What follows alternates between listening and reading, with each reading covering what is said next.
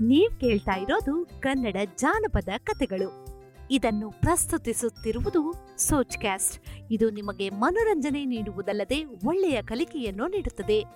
ಗಾದೆ ಕಥೆಗಳನ್ನು ನೀವು ಕನ್ನಡ, ಹಿಂದಿ, ಪಂಜಾಬಿ, ಮರಾಠಿ ಹಾಗೂ ಬೆಂಗಾಲಿ ಭಾಷೆಗಳಲ್ಲಿ ಕೇಳಿ ಮತ್ತು ಫಾಲೋ ಮಾಡಿ ಕೇವಲ ಸೋಚ್ ಕ್ಯಾಸ್ಟ್ನಲ್ಲಿ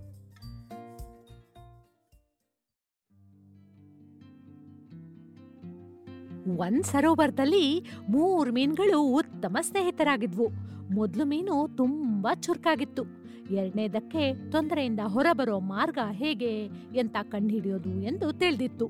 ಮತ್ತು ಮೂರನೇದು ಕೆಟ್ಟ ಮತ್ತು ದ್ವೇಷದ ಗುಣಗಳನ್ನ ಹೊಂದಿತ್ತು. ಮಾರನೇ ದಿನ ಬಂದು ಸರೋವರದಲ್ಲಿ ಮೀನ್ ಹಿಡಿಯೋ ಬಗ್ಗೆ ಮೀನುಗಾರನ ಸಂಭಾಷಣೆಯನ್ನ ಮೊದಲೇ ಮೀನು ಕೇಳ್ತು. ಅಪಾಯವನ್ನು ಗ್ರಹಿಸಿದ ಮೊದಲ್ ಮೀನು ತನ್ನ ಸ್ನೇಹಿತರಿಗೆ ಸರೋವರದಿಂದ ಹೊರ ಹೋಗುವಂತೆ ಎಚ್ಚರಿಸ್ತು. ಎರಡನೇ ಮೀನು, ನಾನಿಲ್ಲಿಂದ ಹೋಗಲು ಇಷ್ಟಪಡೋಲ್ಲ. ನಾನು ಇಲ್ಲೇ ಇರ್ತೀನಿ. ಮತ್ತೆ ನಾನು ಸಿಕ್ಕಿಬಿದ್ರೆ ಅದರಿಂದ ಹೇಗಾದ್ರೂ ಮಾಡಿ ಹೊರ ಬರೋ ದಾರಿನ ಕಂಡ್ಕೊಳ್ತೇನೆ ಅಂತ ಹೇಳ್ತು. ಮೂರನೇ ಮೀನು, ನಾನು ಹೊರಗೆ ಹೋಗಲು ಬಯಸೋದಿಲ್ಲ. ನಾನು ಇಲ್ಲಿಯೇ ಇರ್ತೇನೆ. ಮತ್ತು ನಾನು ಸಿಕ್ಕಿಬಿದ್ರೆ ನನ್ನ ಹಣೆ ಬರ ಅಂತ ಭಾವಿಸ್ತೇನೆ ಅಂತ ಹೇಳ್ಬಿಡ್ತು. ಮೊದಲ್ ಮೀನು ತನ್ನನ್ನು ರಕ್ಷಿಸಿಕೊಳ್ಳಲು ಹೊರಬಂತು. ಮಾರನೇ ದಿನ ಮೀನುಗಾರರು ಮೀನುಗಳನ್ನೆಲ್ಲ ಹಿಡಿಯಲು ಬಲೆ ಬೀಸಿದಾಗ ಉಳಿದ ಎರಡು ಮೀನುಗಳು ಬಲೆಗೆ ಬಿದ್ದವು. ಎರಡನೇ ಮೀನು ಸತ್ತಂತೆ ನಟಿಸಿ ಜಾಣತನದಿಂದ ತಪ್ಪಿಸ್ಕೊಂತು.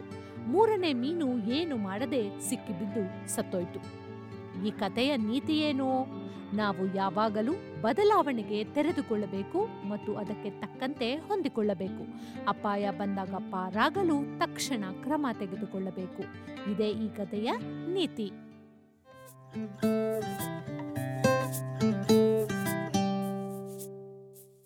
ಮುಂದಿನ ವಾರ ಮತ್ತೊಂದು ಕತೆಗೆ ಟ್ಯೂನ್ ಮಾಡಿ ಮತ್ತು ಸಾಮಾಜಿಕ ಮಾಧ್ಯಮದಲ್ಲಿ ಸರ್ಚ್ ಕ್ಯಾಸ್ಟ್ ಅನ್ನು ಫಾಲೋ ಮಾಡಲು ಮರೆಯಬೇಡಿ.